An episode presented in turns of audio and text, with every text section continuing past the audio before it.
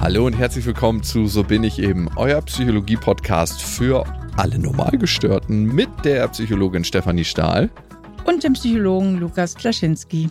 Und heute geht es um ein sehr spannendes Thema, wie ich finde, mit dem wir uns wahnsinnig viel beschäftigen und deswegen dachten wir, wir halten die Lupe da heute nochmal drauf.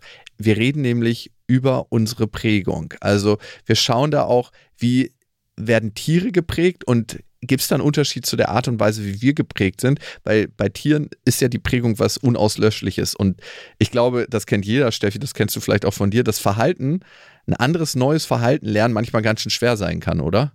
Ja, also wenn Verhalten sehr, sehr lange geprägt ist, beziehungsweise dann auch lange fortgesetzt wird, ne? also wenn sich so auch ganz feste Gewohnheiten etabliert haben, mhm. die sich tief im Gehirn eingespurt haben, dann ist es wirklich nicht so leicht, da rauszukommen oder auch überhaupt so weit neben sich treten zu können, dass man erkennt, ey, das ist wirklich überhaupt ein Problem oder ich sollte überhaupt was daran verändern, weil das ja so tief in einem drin sitzt und als so zugehörig und damit auch als normal erlebt wird. Genau, das eine, was du gerade gesagt hast, ist sehr, sehr wichtig, ne? dass man so identifiziert ist mit seiner Prägung, dass man das als natürlich wahrnimmt und sagt, das bin ich und nicht, dass man sagt, das ist nur meine Prägung oder das ist das Verhalten, was ich gelernt habe. Und wenn ich bei Eltern groß geworden wäre, die anders gewesen wäre, wenn ich in einer anderen Kultur groß geworden wäre, nur mit dem Genmaterial, wenn ich nur mit dem Genmaterial groß geworden wäre, in einer anderen Kultur, bei anderen Eltern, mit anderen Geschwistern, wäre ich ein komplett anderer Mensch geworden. Und das ist vielleicht auch der Begriff von Prägung, der auf den Menschen zutrifft. Es ist nämlich nicht nur dass unsere Eltern uns prägen können, unsere Freunde, sondern auch die Zeit, in der wir aufwachsen, unser sozioökonomischer Status, unsere Kultur, alle Menschen, mit denen wir Zeit verbringen, all das sind prägende Erfahrungen. Steffi, wann war das letzte Mal, dass du ein Verhalten von dir verändern wolltest und gemerkt hast, das ist gar nicht so einfach? Weil wenn wir auf die Zahlen gucken, dann merken wir, 95% aller Diäten funktionieren nicht. 8% der Menschen halten nur ihre Neujahrsvorsätze ein. Also wenn es alles so einfach wäre, dann würden die Menschen sagen, ja, das mache ich jetzt und zieh's durch. Aber die Zahlen sprechen ja erstmal dagegen. Lukas, bevor wir jetzt erstmal nur in der Theorie reden, wollte ich dich mal fragen, hast du auch ein persönliches Beispiel, also wo du sagst, das trifft auf mich mhm. zu, da habe ich eine Prägung und das ist schwer für mich, also diese Prägung zu verändern? 100 Prozent. Also bei mir ist es natürlich immer noch, inwiefern ich mich tief auf Beziehungen einlassen kann. Ne? Also ich habe äh, bestimmte Erfahrungen mit meiner Mama gemacht, während ich aufgewachsen bin, auch mit meiner großen Schwester und mit meinem Papa. Und ich arbeite immer noch daran, mich tief auf Beziehungen einzulassen. Ne? Ich bin da schon viel, viel besser geworden, aber es ist immer noch ein Prozess für mich. Also ich habe ganz, ganz viel gelernt durch die Beziehung mit meiner Tochter, durch die Beziehung mit meiner Ex-Freundin, auch durch unsere Beziehung, ich meine, wir gehen jetzt auch eine ganze Weile schon zusammen unseren Weg, weil es für mich auch eine sehr sichere Beziehungserfahrung ist und durch die Beziehung mit meinem besten Freund. Aber es ist immer noch ein Weg für mich zu gehen. Und ich merke es immer daran, wenn ich eigentlich eine tolle Frau kennenlerne, wo ich denke so, wow, das passt alles, dass da ziemlich häufig irgendwie von mir so ein Grund gefunden wird, warum das auf einmal doch nicht passt, obwohl eigentlich alles gut ist. Ich finde das ein ganz gutes Beispiel mit den Beziehungen, auch im umgekehrten Sinne ich bin ja von meinem Elternhaus sehr positiv geprägt worden auf Beziehungen. Ich habe auch Urvertrauen mitbekommen. Und ich mhm. hatte äh, sehr liebevolle Eltern und hatte auch eine mega gute Beziehung zu meinem Vater. Und trotzdem hat es so und so viele Männer in meinem Leben gebraucht, also die jetzt eben gar nicht so beziehungsfähig waren, die ich mir falsch ausgesucht hatte, bis ich jetzt im Grunde mit meinem jetzigen Ehemann bei der Prägung bin, die ich eigentlich auch bekommen habe nämlich einen liebevollen Beziehungspartner zu haben. Und das zeigt uns eben auch, dass es eben nicht immer nur Prägung ist, sondern eben auch viele andere Einflüsse im Leben eine wichtige Rolle spielen können. Und ich denke, darauf mhm. wollen wir jetzt ja auch mal genau hinschauen oder da wollen wir jetzt auch mal genau hinschauen in diesem Podcast. Was ist jetzt wirklich Prägung? Was ist irreversibel? Und äh, was geht mhm. vielleicht manchmal auf andere Faktoren zurück? Ja, ich glaube, das Wichtigste, was wir erstmal zusammenfassen können beim Thema Prägung, wir gucken ja immer in die Gegenwart und in die Zukunft durch die Brille unserer Vergangenheit. Das heißt, wir machen ständig Vorannahmen, wie unsere Zukunft sein wird oder die, die jetzige Situation, die wir vorfinden, aufgrund der Erfahrungen, die wir gemacht haben. Und wenn wir schmerzliche Erfahrungen in Sachen Beziehung gemacht haben, gehen wir natürlich auch davon aus, dass wir das in der Zukunft machen werden mit den Menschen. Und das kann manchmal unbewusster Prozess sein, der abläuft. Und das ist also das Wichtige bei Prägung. Die Frage ist, ist sowas irreversibel? Das heißt, wird es ein Leben lang bestehen und wir können nur eine neue Straße daneben belaufen und sagen, die alte Straße verblasst? Oder können wir die völlig auslöschen? Ja, und das ist eine schwierige Frage. Ähm, also der aktuelle Stand der Forschung, äh, was Menschen betrifft, ist ja der, dass die ersten zwei Lebensjahre irreversibel sind, also was in den ersten zwei Lebensjahren passiert, dass das nicht mehr umkehrbar ist. Wobei ich mir da nicht so ganz sicher bin, ob das wirklich der Weisheit letzter Schluss ist oder ob wir da nicht nochmal zu anderen Ergebnissen kommen. Mhm. Ein bisschen anders sieht es im Tierreich aus, in der Tierwelt. Und daher kommt ja eigentlich auch ursprünglich der Begriff der Prägung. Das war ja dieser Zoologe, mhm. der Konrad Lorenz, der sogar einen Nobelpreis für seine Forschung erhalten hat. Und der hat ja beobachtet, wie kleine Küken unheimlich auf ihre Mama geprägt werden. Sein Forschungszentrum gibt es ja auch noch. Ne? Es wird ja auch noch mit, glaube Enten waren das oder Gänse geforscht bei Konrad Lorenz. Also er selber jetzt nicht mehr, er liegt ja schon unter der Erde, aber er hat ein Experiment gemacht, dass wenn Küken schlüpfen und das erste, was sie sehen und sich bewegt, halten sie für ihre Mutter. Und das gab ja diese lustigen Bilder, wo ihm diese Kükenbande nachgelaufen ist. Und dafür hat er dann letzten Endes für seine Forschung an Prägung den Nobelpreis bekommen. Aber ist es so bei Menschen? Gibt es bei uns eine irreversible Phase? Ja, die ersten zwei Jahre. Und so ganz hundertprozentig, das letzte Wort ist da noch nicht gesprochen in der Forschung. Ich finde es positiver, wenn wir noch nicht am Ende der Forschung sind und es noch nicht genau wissen, anzunehmen, dass wir uns verändern können. 100 Prozent. Auch in den ersten zwei Jahren. Weil meine Annahme von der Wirklichkeit verändert meine Wirklichkeit in dem Moment. So ist es einfach. Und wenn ich jetzt da sitze und sage, oh, ich hatte jetzt einfach in den ersten zwei Jahren eine ganz beschissene Kindheit, ich kann da gar nichts gegen machen, dann wird sich ziemlich sicher nichts verändern. Darum, da wir da noch nicht am Ende der Forschung sind, sind wir das jemals, würde ich erstmal davon ausgehen, dass was zu verändern ist. Aber schwieriger, oder? Das können wir schon sagen. Ja, auf jeden Fall. Wie gesagt, ich habe es ja eben schon mal erwähnt, bis heute gelten eigentlich sogar die ersten zwei Lebensjahre als irreversibel, was natürlich damit zusammenhängt, dass da sich nicht nur Programme im Gehirn einschleifen, sondern das Gehirn sozusagen in seiner Hardware auch sich entwickelt. Mhm. Das heißt, wenn gewisse Gehirnstrukturen gar nicht so ausgebildet sind, dass sie sich in dem mhm. Sinne auch nicht mehr nachbilden können, ja. sondern vielleicht kompensiert werden können. Also es gibt ja so ein mhm. tolles Beispiel, was ich wahnsinnig beeindruckend finde. Und das ist, wenn halt der Säugling sehr wenig Näheerfahrungen macht, zum Beispiel mit seiner Mutter, weil die einfach nicht kommt, wenn er schreit, gewöhnt er sich irgendwann das Schreien ab und unterdrückt auch dieses Nähebedürfnis, weil er ja sowieso nur mhm. frustriert wird. Und dann spurt sich so ein gewisser Hormonkreislauf gar nicht so richtig ein in diesem Säuglingsgehirn. Und wenn diese Menschen dann groß sind, kennen sie auch nicht das Gefühl, jemand anders zu vermissen. Und sie haben einen sehr schwach ausgeprägten Nähewunsch, weil sie den so früh unterdrückt haben, so dass das Gehirn diese Struktur und diesen hormonellen Kreislauf gar nicht so ausgebildet hat.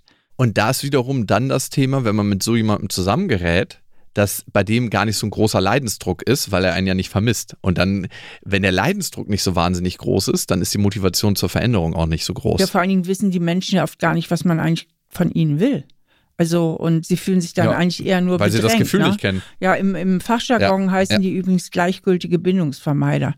Beziehungsweise schizoide Persönlichkeit. Ne? Das ist dann eine schizoide mhm. Persönlichkeit. Das heißt, diese Persönlichkeit hat diese Nähe Bedürfnisse und diese Bindungsfähigkeit gar nicht so zur Verfügung. Also was wir festhalten können, in den ersten Lebensjahren ist unser Gehirn besonders formbar. Einmal, weil die Gehirnentwicklung nicht so weit ist. Wir kommen ja nur mit 25 Prozent quasi auf die Welt und erlernen alles andere im Laufe unseres Lebens und besonders viel in den ersten zwei Lebensjahren.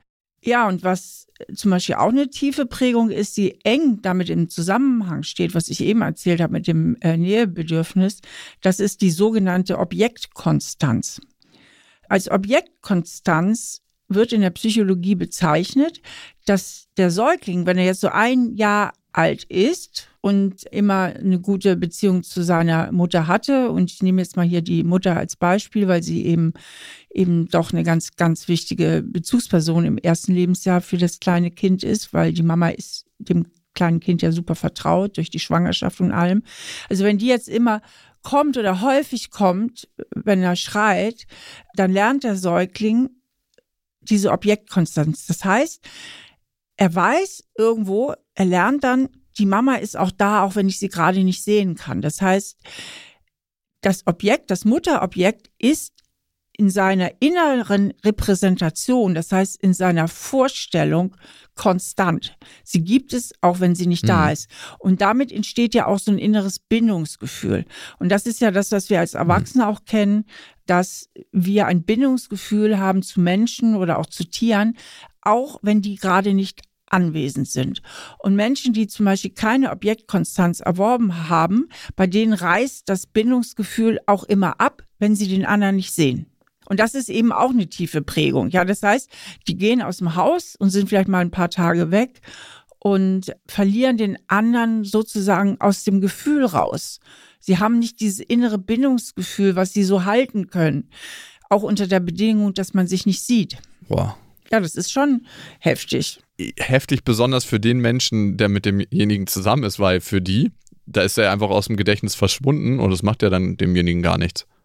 Richtig. Weißt du? Das ist ja dann so, oh ja, der ist weg, macht mir ja nichts. Da entsteht ja der besagte Leidensdruck gar nicht. Weil wenn der ausgelöscht ist und der dann nicht mehr vorhanden ist, dann vermisst du ja niemanden. Du hast ja gar nichts. Für den anderen ist es blöd. Vielleicht nochmal zurück. Wir haben diese sensible Phase, weil wir eine höhere Neuroplastizität haben in den ersten Lebensjahren. Das heißt, die neuronalen Verbindungen, die für Erinnern und Gedächtnisentwicklung ganz, ganz wichtig sind, die verknüpfen sich viel, viel schneller. Dann ist die Gehirnentwicklung einfach noch nicht so weit.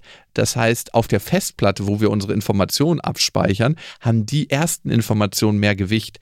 Dann kann man sagen, dass wir noch nicht so wirklich ein Reflexionsvermögen haben in den ersten Lebensjahren.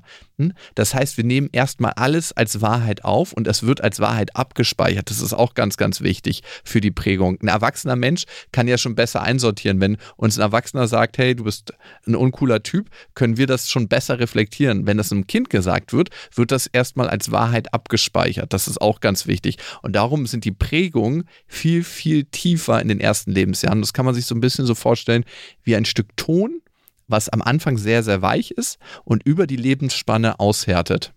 Steffi, das Thema, was uns ja am meisten interessiert und ich glaube auch die meisten Menschen, weil es die größte Relevanz für das eigene Leben hat, sind Beziehungen zu sich selber, zu anderen Menschen. Und da gibt es ja auch Statistiken dazu, wie die Beziehungserfahrung, die wir in den ersten Lebensjahren gemacht haben, einen entscheidenden Einfluss darauf hat, wie wir heute Beziehungen führen. Ne? Ja, es gibt also verschiedene Bindungstypen. Es gibt ja die sicher gebundenen, das sind die, bei denen im Großen und Ganzen alles ganz gut gelaufen ist und die eine sichere Bindung an ihre ersten Bezugspersonen, also an die Eltern oder zumindest an eine äh, Bezugsperson entwickelt haben und die eben auch vertrauen können. Und zwar zum einen in sich selbst, nach dem Motto, ich bin eigentlich okay, so wie ich bin, ich bin liebenswert. Und es gibt da draußen aber auch Menschen, auf die ich mich verlassen kann und denen ich vertrauen kann. Und dann gibt es eben auch die unsicheren Bindungstypen. Und ähm, da gibt es eben die unsicher vermeidenden Typen und die unsicher anklammernden Typen. Die Vermeider haben irgendwie früh gelernt, eigentlich kann ich mich da draußen nicht verlassen. Also die Eltern, die Mutter haben sich zu wenig gekümmert und haben deswegen früh gelernt, am besten verlasse ich mich nur auf mich selber. Also die halten auch in Erwachsenenjahren mhm. immer einen gewissen Sicherheitsabstand ein. Die lassen sich nie wirklich so ganz auf eine Beziehung ein. Und es gibt aber auch die unsicher anklammernden Typen. Bei denen war die Mutter meistens nicht sehr vorhersehbar. Das heißt, mal war die Mama ganz lieb und zugewandt, äh, je nach Tageslaune. Aber dann auch wieder abgewandt. Und das Kind wusste eigentlich nie so richtig, wie ist die Mama heute gelaunt und hat deswegen früh ganz viele Antennen entwickelt, immer zu gucken, wie ist die Mama drauf und äh, entwickelt mhm. dann eher so einen anklammernden Bindungsstil. Und die vermeidenden Typen, die kann man noch in zwei unterteilen, nämlich die gleichgültig Vermeidenden, von denen habe ich ja eben schon erzählt, und die ängstlich Vermeidenden. Und die ängstlich Vermeidenden spüren eben auch recht deutlich, dass sie eigentlich Angst haben, sich auf eine Beziehung einzulassen, obwohl eine große Beziehungssehnsucht gleichzeitig vorhanden ist. Also die tänzeln immer vor und zurück zwischen ihrer Sehnsucht nach Beziehung und ihrer Angst, verlassen zu werden, zerrissen sozusagen. Und mhm. man hat herausgefunden in der Forschung, dass nach 20 Jahren 72 Prozent der Menschen ihren ersten Bindungsstil noch haben, also den, den sie als Kind gelernt haben. Wenn es aber nur 72 Prozent sind, heißt das ja, was ist denn mit den anderen 28 Prozent? Also irgendwie scheint ja auch etwas wie Umlernen stattfinden zu können. Ja, aber äh, hör dir erstmal die Zahl an. Das ist schon eigentlich erschreckend und das gibt einem so ein bisschen Aufschlüsse, wenn man mit so einem Bindungsängstler in Beziehung geht, wie hoch die Wahrscheinlichkeit ist, dass er eben dieses Bindungsverhalten verändert. Ne? Also ist ein bisschen frustrierend, diese Zahl zu hören. 72 Prozent ist schon eine verdammt hohe Zahl, dass wir diesen Bindungsstil, den wir erlernt haben, beibehalten. Aber es lässt sich natürlich verändern. Und da ist die Riesenchance. Was uns unterscheidet, und das finde ich nochmal ganz, ganz wichtig zu sagen, warum wir in der Lage sind, Prägungserfahrung zu verändern, ist unser Bewusstsein. Das haben wir nämlich. Und darum ist es auch so wichtig, sich über die Prägung bewusst zu werden. Weil in dem Moment können wir unterscheiden, ist das, was ich denke, und was ich fühle, entspricht das der Realität oder ist das aufgrund der Erfahrung einfach nur, die ich gerade gemacht habe? Und da rauszusteigen, das ist ja immer das Wichtige. Und was uns noch hilft, wenn wir unseren Bindungsstil ändern wollen, wenn wir einfach tiefere und sichere Beziehungen eingehen möchten, es ist leider das, nämlich Exposition, Beziehungen führen, mit Menschen, wo wir diese Erfahrung machen können. Das hört sich immer so leicht an. Das müssen wir dann auch nicht direkt in Beziehung machen. Ne? Steffi, du hast, ich habe es ja vorhin gesagt, ich mache eine sichere Beziehungserfahrung mit dir, so strange es klingt.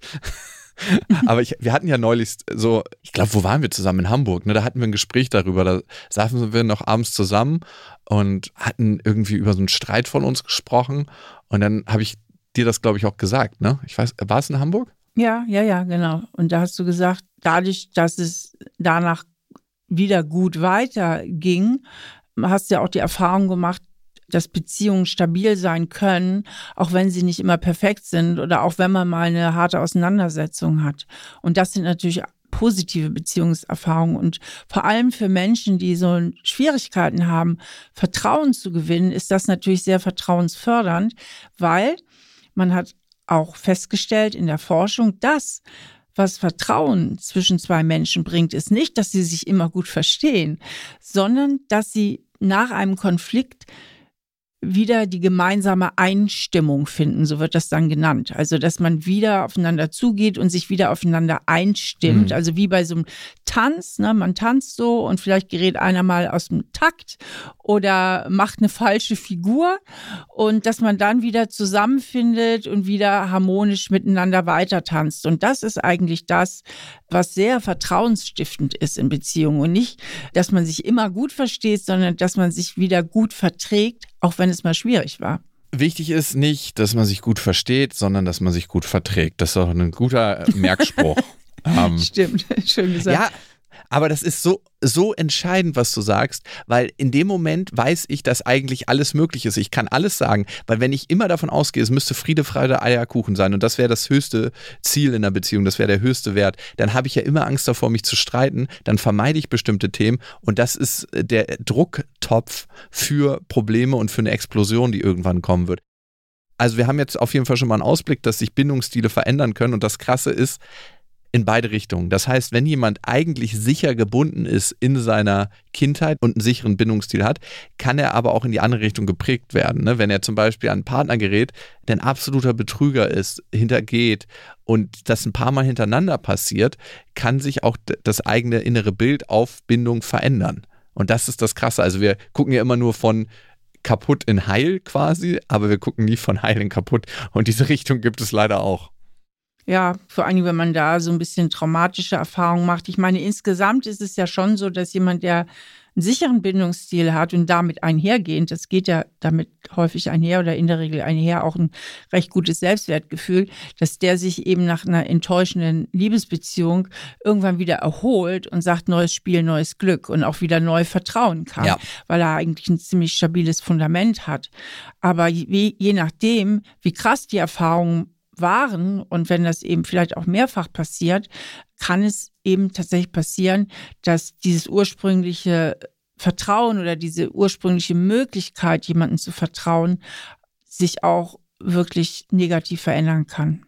Ah, das Positive ist, jemand, der einen sicheren Bindungsstil hat, sucht sich mit einer größeren Wahrscheinlichkeit andere Menschen, die einen guten Bindungsstil haben. Da ist es leider nicht Plus und Minus, sondern äh, Plus und Plus und Minus und Minus ziehen sich da häufiger an.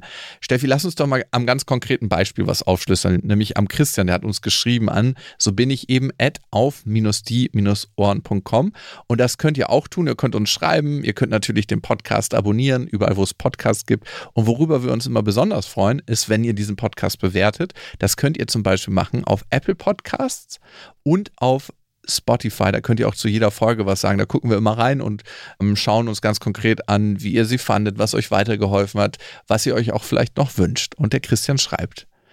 Ich habe als Kind sehr schlechte Erfahrungen gemacht. Meine Eltern haben sich kaum für mich interessiert und ich konnte mich so gut wie nie auf sie verlassen. Ich musste zu früh Verantwortung übernehmen und wurde ständig belächelt. Ich merke, wie sich das auf mein Erwachsenenleben auswirkt. Ich vertraue grundsätzlich niemanden bin super misstrauisch und verschlossen. Egal wie sehr ich mich auch bemühe, ich falle immer wieder in meine alten Muster zurück. Kommen mir Menschen zu nahe, dann ziehe ich mich zurück und breche den Kontakt ab. Was kann ich tun, um meine Prägung zu verändern? Boah, was der da schreibt, das finde ich richtig traurig und richtig schlimm. Also da muss man sich mal wirklich hineinfühlen.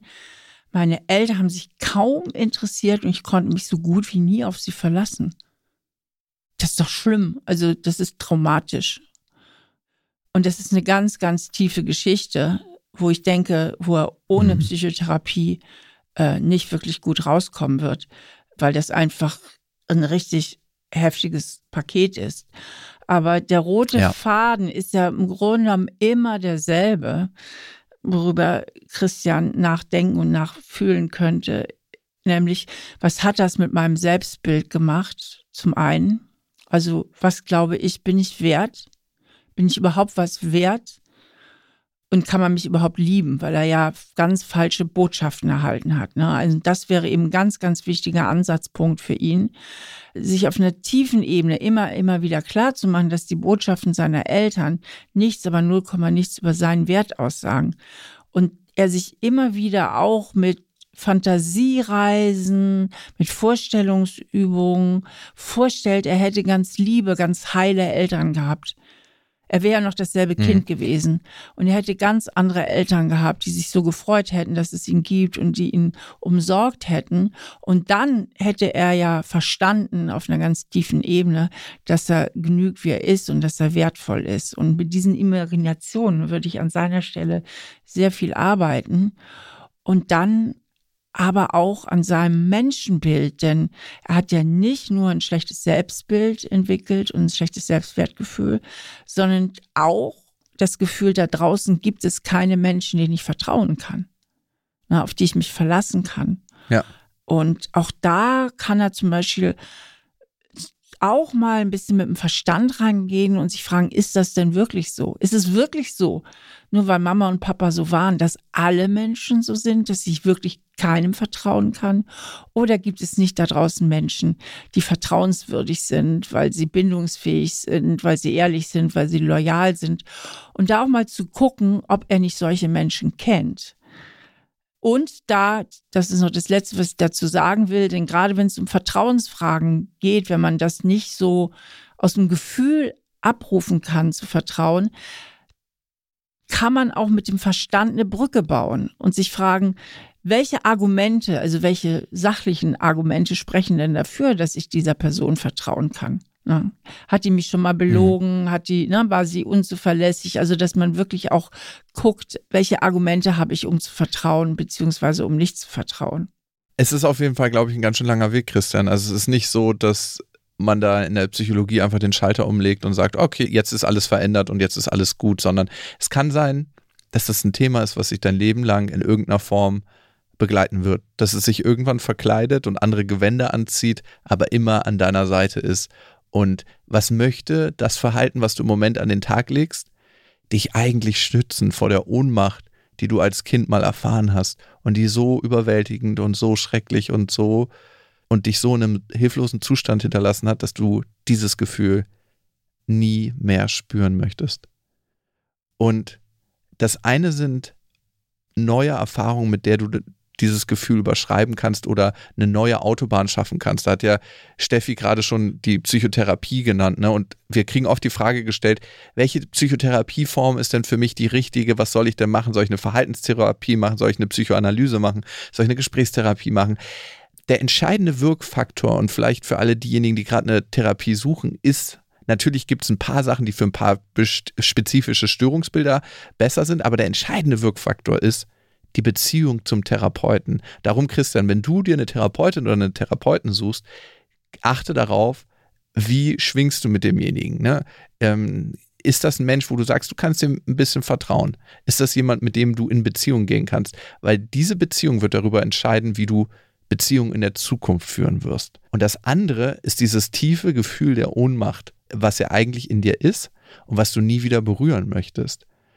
Ich finde es immer ganz, ganz sinnvoll, sich darüber bewusst zu sein, was da für ein Gefühl in dir drin ist und dass du heute andere Ressourcen hast, ein erwachsener Mensch bist und vielleicht mehr Möglichkeiten hast, dass selbst wenn das Gefühl in einer neuen aktuellen Beziehungserfahrung wach wird, damit umzugehen, weil du heute nicht mehr das Kind bist, was auf seine Eltern angewiesen ist, sondern heute bist du der erwachsene Christian und vielleicht kannst du diesem Gefühl, selbst wenn es hochkommt, begegnen und einfach mal wie ein Forscher unterwegs sein und sagen, okay, wie fühlt sich das an? Ist es ein Kribbeln? Welche Qualität hat das? Und einfach nur beobachten, ohne es zu bewerten.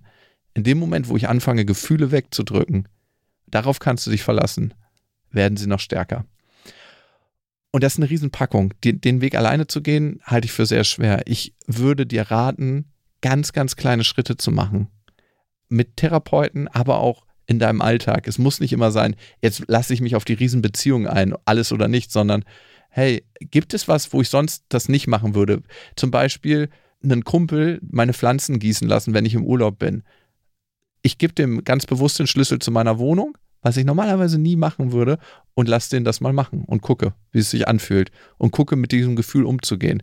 Also wir versuchen Verhalten immer zu verändern mit so riesengroßen Schritten. Ab jetzt ändere ich mein Leben. Ab jetzt ernähre ich mich gesund, bin beziehungstauglich, kümmere mich um meine Kinder. Es sind die ganz kleinen Veränderungen, die wir langsam aufdrehen, steigern, die wirklich Veränderungen im Leben bringen. Christian, danke für dein Vertrauen und hey, viel Erfolg auf deinem Weg. Also es ist auf jeden Fall ein krasser Marsch, den du vor dir hast. Aber das Erste und Wichtigste hast du gemacht, das zu erkennen, was da bei dir ist. Und das Aufarbeiten, das kommt jetzt. Und wir haben noch eine weitere Hörerin-Mail und diesmal ist es Eva, die uns geschrieben hat. Und sie schreibt, ich habe schon etliche Dinge ausprobiert und konnte meine Schwächen trotz Psychotherapie, Coaching, systemischer Beratung, Lebensgewohnheitsumstellung und so weiter und so weiter nicht verändern. Ich würde meine Ziele gerne organisiert, strukturiert und pünktlich umsetzen hafte aber an meinen alten Lebensweisen. Das heißt, ich bin verpeilt, unpünktlich und unstrukturiert. Und meine Beziehung droht es auch noch daran zu zerbrechen. Was soll ich denn da machen? Ich finde, das Wichtigste, wenn man Verhalten verändern möchte, ist bei sich die intrinsische Motivation zu entdecken. Und die große Frage ist, und die stelle ich einfach mal in den Raum und ich challenge das auch bei dir, Eva, willst du das wirklich? Willst du es wirklich oder sagst du dir einfach nur, weil es wichtig ist oder weil es gut sein könnte, dass du das möchtest? Welchen Vorteil bringt dir dein aktuelles Verhalten? Ne? Und das kann sein, dass du sagst, ja, wenn ich so ein bisschen verpeilt und vertrudelt bin, dann kann ich immer das, wenn ich mal nicht meine Ziele erreiche, darauf schieben, dass ich so ein bisschen unpünktlich und verpeilt und vertrudelt bin. Aber ich wage ja eigentlich nicht wirklich alles zu geben und dann zu scheitern weil das kann einem ganz schönen Dämpfer geben für sein Selbstwertgefühl. Ich kann es immer so ein bisschen beiseite schieben. Also du meinst, sie könnte vielleicht Enttäuschungsprophylaxe betreiben, indem sie äh, im Zweifelsfall immer sagen kann, ich bin gescheitert, weil ich verpeilt war und nicht, weil ich es einfach nicht hingekriegt habe. Ich könnte ja noch besser. Ich könnte noch besser, aber mach's ja nicht. Und dahinter verbergen sich ja auch manchmal so ganz tief sitzende Selbstzweifel und Glaubenssätze, wie ich genüge nicht. Und vielleicht, ich weiß es nicht, haben die Therapien und Coaching, was sie gemacht habe, hat zu sehr an der Oberfläche angesetzt. Also es ist mhm. wirklich nur um coole Planung ging und und und, sich an so äußere Sachen zu gewöhnen.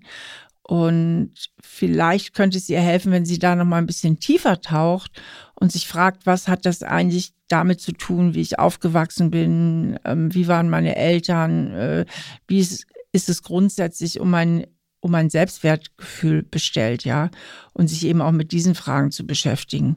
Und wer natürlich grundsätzlich immer ein bisschen Probleme hat mit Verpeiltsein, sind ADHSler, mhm, entweder mit HADHS oder ADS, die wirklich auch ein bisschen von der Gehirnphysiologie da Probleme haben und wenn es in die Richtung gehen sollte, oder sie sollte das vielleicht auch mal abklären lassen, wenn da ein Verdacht bestehen könnte, machen viele Erwachsene, die da betroffen sind, auch sehr, sehr gute Erfahrungen mit entsprechenden Medikamenten. Mhm. Ja, weil die wirklich was Gutes mit dem Gehirn bewirken, diese Medikamente. Und es den Betroffenen so viel leichter fällt, plötzlich sich zu sortieren, klar zu sein. Weil da haben wir natürlich auch bei ADHS haben wir auch eine andere Gehirnstruktur, eine andere Gehirnchemie. Mhm. Und da kann man mit Medikamenten auch gute Erfahrungen machen. Und ich finde auch immer so eine Art Leuchtturm in der Ferne zu haben. Was ist denn eigentlich meine Motivation dahinter? Was ist ein Wert, für den ich bereit bin, mein Verhalten zu verändern? Ne? Also, wenn ich jetzt den Wert Intimität habe, ne, wir kommen mal auf mein Beispiel, dass ich eher dazu neige, mich bei Beziehungen wegzuducken. Und wenn ich aber meinen Wert habe, Beziehung und Intimität. Und dann weiß ich, dass das ein Ziel ist für mich, was ich nur erreichen kann oder ein Wert, wenn ich mich eben meiner Angst stelle. Und so, vielleicht gibt es bei dir, Eva, einen Wert, der größer ist als deine Verpeiltheit. Zum Beispiel die Beziehung zu deinem Freund. Vielleicht aber auch berufliches Vorankommen. Und mit diesem Wert, den du dann kontinuierlich bei dir trägst, kann man sich auch in einzelnen Situationen motivieren.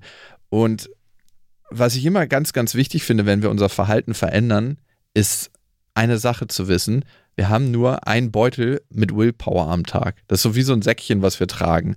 Und wenn wir uns anfangen, morgens zu motivieren für die Arbeit, auf die wir zum Beispiel keine Lust haben, aber unbedingt Sport machen wollen, dann ist es cleverer, dieses Säckchen Willpower, was wir zur Verfügung haben am Tag, erstmal darauf auszuschütten, was neu ist, was, was wir neu einschleifen wollen, nämlich das Sport machen. Das heißt, ich nehme mir als erstes vor, wirklich den Sport durchzuziehen und dann kommt das andere. Kennst du das mit der Willenskraft, dass man wirklich nur so eine bestimmte Menge an Willenskraft zur Verfügung hat am Tag? Ja, natürlich. Deswegen mache ich zum Beispiel morgens immer mein Training direkt mein Krafttraining mhm. beim Morgenmagazin morgens, äh, weil das, äh, äh, ich habe da wenig richtigen Drang zu, weil es sind sehr anstrengende Übungen und auch noch langweilig, eine schlechte Kombination. Wenn ich dann mal dabei bin, dann geht es, aber ganz safe hätte ich keinen Bock mehr darauf nach Feierabend. Ja, und das ist auch ganz wichtig so zu machen, ne? Genau das. Worauf habe ich am wenigsten Bock, das gleich zuerst. Und Verhalten oder Verhaltensveränderung ist ja auch eine Aneinanderkettung von Dingen, ne? Entweder entscheide ich mich an dem Abend, ja, ich trinke das erste Bier, ach, und in der Laune mache ich mal die Chipstüte auf und dann schalte ich irgendein Fernsehprogramm ein, was mich noch ein bisschen mehr auf die Couch zieht und dann rufe ich doch nicht mehr die Freunde an, die ich eigentlich anrufen wollte. Oder ich sage, ich mache erst meinen Sport daraus fühle ich mich energetischer, motivierter für den Tag äh, und kann dann meine Themen angehen oder das, was ich zu tun habe. Das ist ja immer so eine Kette an. Wir sehen das so als Einzelevent, aber am Ende ist alles wie so ein roter Faden, wo wir die Dinge als einzelne Perlen aufziehen. Und äh, wenn wir da irgendwelche Bierperlen oder irgendwelche äh, nicht so günstigen Verhaltensweisen auf, äh, aufziehen, dann entsteht natürlich auch eine andere Kette. So, wir, wir können ich finde noch einmal, lass uns doch noch mal einmal darauf eingehen mit der nächsten Hörermail, mit der letzten, die wir für heute haben. Warum Veränderungen so schwer sind. Und da hat die Sarah uns geschrieben. Natürlich auch an, so bin ich eben at auf-die-ohren.com. Dank Psychotherapie habe ich es geschafft, an meinem Aggressionsproblem zu arbeiten, die mich über Jahre hinweg begleitet haben. Kurz nach der Therapie gelang es mir sehr gut, auf Situationen gelassener und ausbalancierter zu reagieren. Aber je mehr Zeit vergeht, desto mehr falle ich in meine Muster zurück. Wie kann ich die Veränderung langfristig erhalten? Liebe Grüße, eure Sarah. Das ist irgendwie so ein wichtiges Thema, weil sich das tatsächlich wieder auch so zurückspulen kann. Das kennt irgendwie jeder von uns, auch hm. vor allem, wenn man so gute Vorsätze hat und, und man hält sie nur eine Zeit lang ein. Ich denke vielleicht, dass dieses aggressive Verhalten den einen oder anderen von ihr vielleicht noch nicht entdeckten positiven Nutzen bringt. Und da würde ich an mhm. Sarahs Stelle mal als erstes einsetzen, ähm, dass sie nochmal ganz tief in sich geht. Könnte es sein, dass mir das auf irgendeiner Ebene auch was bringt oder ist das wirklich nur so alt eingeschliffen? Denn es hätte ja auch umgekehrt sein können. Also man kennt es, deswegen habe ich eben auch das Beispiel mit den guten Vorsätzen benutzt, weil auf gute Vorsätze mhm. hat man ja oft gar nicht so einen richtigen Bock.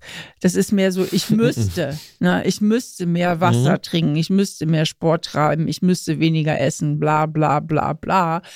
Während Sachen, wenn man sich jetzt verändert, positiv verändert, auch innerhalb von der Psychotherapie oder mit dem Schattenkind arbeitet, da habe ich ja ganz, ganz viele Beispiele, mir die Leute eher das Gegenteil berichten. Und je länger ich das mache, desto weniger taucht das Schattenkind überhaupt auf. Also im Grunde der Gegenteileffekt. Also, äh, dass es immer besser und besser wird und dass es immer weniger nötig wird, sich da innerlich noch zu regulieren. Und deswegen frage ich mich, warum es bei der Sarah eben in die umgekehrte Richtung gegangen ist. Und welcher Nutzen dahinter stecken könnte oder ob vielleicht da noch das eine oder andere Thema ist, was vielleicht noch nicht so ganz gut bearbeitet wurde. Ich meine, Aggressivität, wann tritt die auf? Wenn ich mich unterlegen fühle, häufig, ne? wenn ich kein Vertrauen habe, ja, wenn ich so das Gefühl habe, der andere verarscht mich, wenn es mir schwerfällt, Vertrauen aufzubringen. Und deswegen würde ich nochmal hingucken, was ist eigentlich das Thema, das grundlegende Thema unter der Aggression und was ist da vielleicht noch von übrig geblieben. Ja, finde ich ganz, ganz wichtig. Und aber auch trotzdem geduldig zu sein mit dir. Das ist ein Verhalten, das hast du wahrscheinlich über 20 Jahre an den Tag gelegt. Das ist ein Verhalten, das dich ganz lange geschützt hat. Und das ist dein ganzer Organismus, dein ganzes System, alles, was du denkst und fühlst, ist auf dieses Verhalten eingespurt. Und das rauszulösen, richtig, tief rauszulösen, das braucht auch manchmal einfach Zeit und dranbleiben vor allem. Ne? Und dranbleiben kann man zum Beispiel ganz, ganz toll, wenn man neue Verhaltensweisen erlernen möchte oder sagt, man möchte ein anderes Verhalten an den Tag legen durch ein Tagebuch, was man führt, wo man seine Erlebnisse am Tag aufschreibt, wo man aufschreibt, wie es einem ging, wie man sich gefühlt hat. Das ist prinzipiell sehr, sehr förderlich für die psychische Gesundheit und speziell, wenn man sagt, man hat ein ganz, ganz bestimmtes Thema, woran man arbeiten möchte. Aber zu wissen, dass das eben auch ein Dranbleiben braucht und lieber kontinuierlich also Consistency, kontinuierlich dranbleiben, ist viel, viel wirksamer als einmal in der Woche einmal kurz was machen. Lieber jeden Tag kurz zehn Minuten als einmal in der Woche eine Stunde. So funktioniert unser Gehirn nicht. Also auch da, wenn du Veränderungen einschleifen willst. Aber ich finde den Hinweis von dir, Steffi, sehr gut, nochmal zu gucken, was ist der Nutzen, weil sie hat es ja wieder sich aufgehäuft, da muss es ja irgendwo noch einen versteckten Nutzen geben. Steffi, zum Schluss vielleicht noch, was ist der Nutzen von deiner Ungeduld eigentlich? Außer, dann, dass ich dann schneller machen soll? Das, das frage ich mich ehrlich gesagt auch. Ich glaube tatsächlich, dieses, was ich ja manchmal habe, dieses Ungeduldige, ähm, ich habe da auch schon öfter nachgeforscht. Also mein gegenwärtiger Stand ist, ich weiß aber nicht, ob das der richtige ist. Das hängt viel mit der Extroversion zusammen. Wir Extros sind halt schnell auch mal ungeduldig und wollen, dass die Dinge mhm. vorangehen. Und vielleicht bin ich auch zu, ich bin ja eher so anti-autoritär erzogen worden. Das war ja damals so ein Erziehungsstil. Vielleicht haben meine Eltern mir auch zu wenig Grenzen gesetzt und ich konnte mich nicht früh genug beherrschen lernen. Keine Ahnung. Steffi, weißt du, was ich so erfrischend finde an der ganzen Sache? Mhm. Dass man auch als Spitzenpsychologin noch nicht ganz fertig ist. Es gibt noch so ganz kleine Mini-Baustellen, an denen man arbeiten könnte. Aber es wäre auch verdammt langweilig, wenn es anders wäre, oder? Das stimmt. es gibt bestimmt auch noch mal die eine oder andere größere Baustelle, keine Ahnung. Okay. Steffi, vielen Dank. Es hat Spaß gemacht mit dir. Bis dahin. Und dann tschüss an alle unsere Hörerinnen und Hörer. liebe Leute, und vielen Dank an euch fürs Zuhören, dass ihr dabei seid. Und ich hoffe, wir hören uns beim nächsten Mal. Und derweil sind wir natürlich zum Beispiel auf Instagram für euch. Einmal unter Stefanie Stahl und einmal unter lukas.klaschinski. Das ist ein Podcast von RTL Plus Musik, produziert von Auf die Ohren. Schnitt Jonathan Rauer, Recherche Sarah Ihn, redaktionelle Leitung Sophie Ida Hischenhuber.